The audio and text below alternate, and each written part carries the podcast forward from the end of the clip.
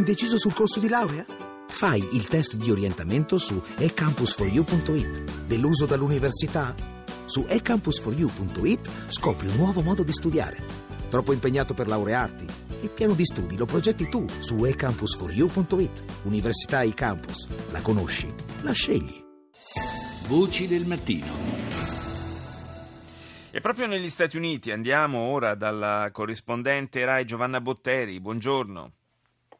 Buongiorno per me, buonanotte decisamente. Naturalmente Giovanna. Dunque parliamo di campagna elettorale per le primarie. Eh, in queste settimane eh, tante cose sono successe e soprattutto eh, sembra esserci, al di là del terremoto eh, Donald Trump, così lo possiamo definire, che ha insomma un po' eh, davvero scompigliato il, eh, tutto quanto per quanto riguarda il campo repubblicano. E c'è anche da segnalare un uh, evidente appannamento dello slancio della campagna della Clinton?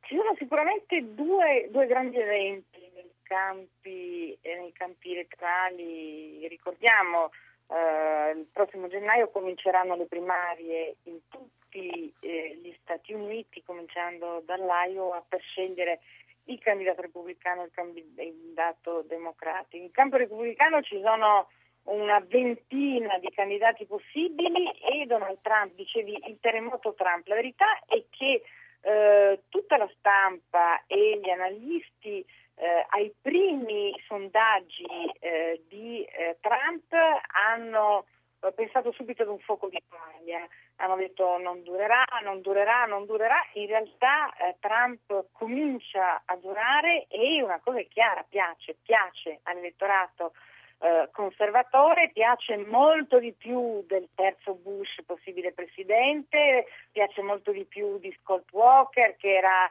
eh, considerato il candidato più probabile, piace più di tutti, continua ad essere in testa ai sondaggi. Dall'altra parte Hillary Clinton, l'eterna eh, candidata alla Casa Bianca, eh, comincia già a scontare anche questa volta il difetto del 2008, essersi presentata troppo in tempo ed essere troppo scontata come candidata. Eh, addirittura gli uomini del suo staff hanno annunciato una campagna per renderla più simpatica, mm. per, renderla, per renderla diversa.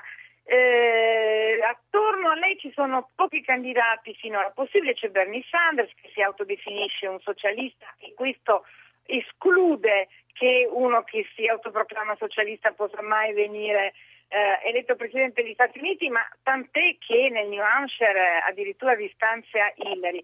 Quello che sta crescendo molto, molto, molto forte nell'elettorato democratico è eh, la pressione sul vicepresidente attuale Joe Biden perché si candidi. Sembra in questo momento che la figura di Biden che è già stata fondamentale. Ricordiamo nel 2008 eh, alla fine Obama è stato eletto perché aveva scelto Biden e non Sarah Palin come fece eh, invece John McCain. Sì. La pressione su Biden che potrebbe in qualche modo raccogliere le non simpatie della Clinton, le incertezze di, dei democratici non convinti sulla Clinton e forse anche l'elettorato di Bernie Sanders. Però lo stesso Biden ha espresso qualche perplessità, ha detto non so se ho la forza interiore per affrontare una, eh, una corsa di questo tipo, considerando insomma, che negli ultimi tempi ha dovuto affrontare a livello personale anche insomma, delle esatto. situazioni molto eh, difficili. Biden, Biden esce da questo terribile lutto, ricordiamo, Biden è un uomo che eh, ha, ha visto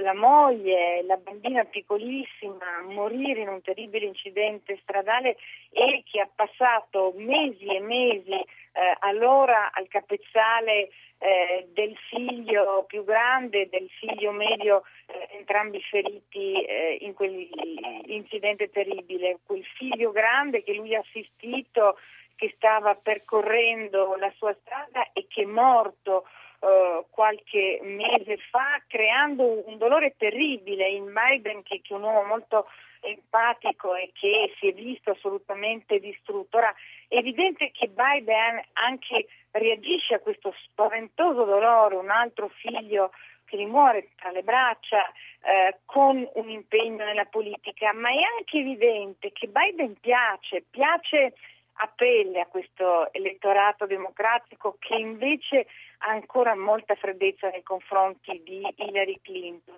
e le pressioni eh, su di lui che potrebbe in qualche modo eh, pur non essendo ancora candidato, già convogliare eh, su di sé molte preferenze crescono. Eh, è chiaro che Biden deve pensare e, e, deve decidersi, ma è anche chiaro che in questo momento la pressione su di lui è molto, è molto forte. forte. certo. Grazie, grazie a Giovanna Botteri, corrispondente RAI dagli Stati Uniti.